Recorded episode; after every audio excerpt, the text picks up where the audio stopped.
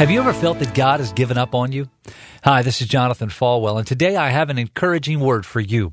The great and sovereign God who created the world and everything in it will never give up on you. Even at the most poignant time where your faith becomes doubt, even then he will never, ever, ever give up on you. Have you ever experienced a time when things were going good and then all of a sudden everything changes? Right at this moment of shock, when our lives turn upside down, we call out to God saying, What are you doing? Where are you? Do you even care? And the Lord reminds us through His Word and His Holy Spirit, saying, Have I not delivered you in the past? Have I not miraculously healed you in the past? Have I not satisfied your needs in the past? Know that nothing has changed. God will never give up on us. And He keeps His Word. In return, we should never give up on God. One on one with Pastor Jonathan.